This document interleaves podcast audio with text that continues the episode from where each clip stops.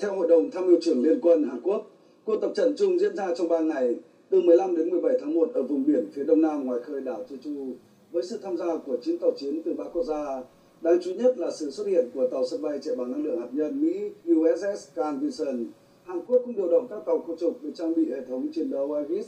trong khi Nhật Bản triển khai các tàu khu trục lớp Congo của lực lượng phòng vệ hàng hải. Trong ngày đầu tiên của cuộc tập trận, Chủ tịch Hội đồng Tham mưu trưởng Liên quân Hàn Quốc Đô đốc Kim Yong Su đã đến tham dự, nhấn mạnh tầm quan trọng của cuộc tập trận hải quân ba bên, đồng thời cam kết đẩy mạnh sự phối hợp giữa các bên với kế hoạch tập trận nhiều năm.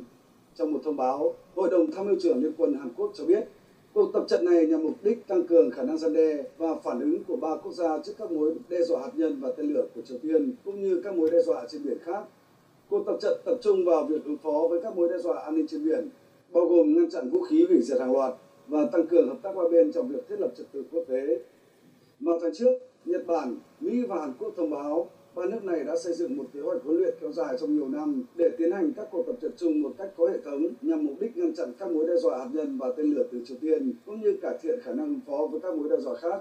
Đây cũng là cuộc tập trận ba bên đầu tiên được tổ chức và nằm trong chuỗi kế hoạch huấn luyện kéo dài này. Cuộc tập trận diễn ra trong bối cảnh những lo ngại về an ninh ngày càng gia tăng sau khi Triều Tiên phóng tên lửa đạn đạo siêu vượt âm mới được đánh giá là khó phát hiện và bắn hạ hơn.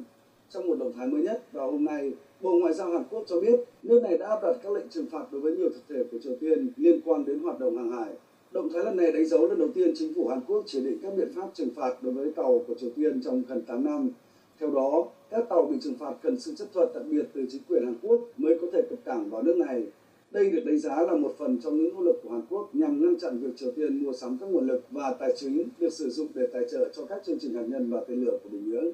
Ngoài ra, các biện pháp trừng phạt độc lập cũng được áp đặt đối với 11 tàu cùng 5 cá nhân và tổ chức tham gia những hoạt động trao đổi trái phép dầu mỏ và các sản phẩm khác bằng tàu thuyền sang Triều Tiên. Các cá nhân và tổ chức này sẽ bị cấm thực hiện bất kỳ giao dịch tài chính hoặc ngoại tệ nào trừ khi họ được ngân hàng trung ương hoặc cơ quan quản lý tài chính chấp thuận trước.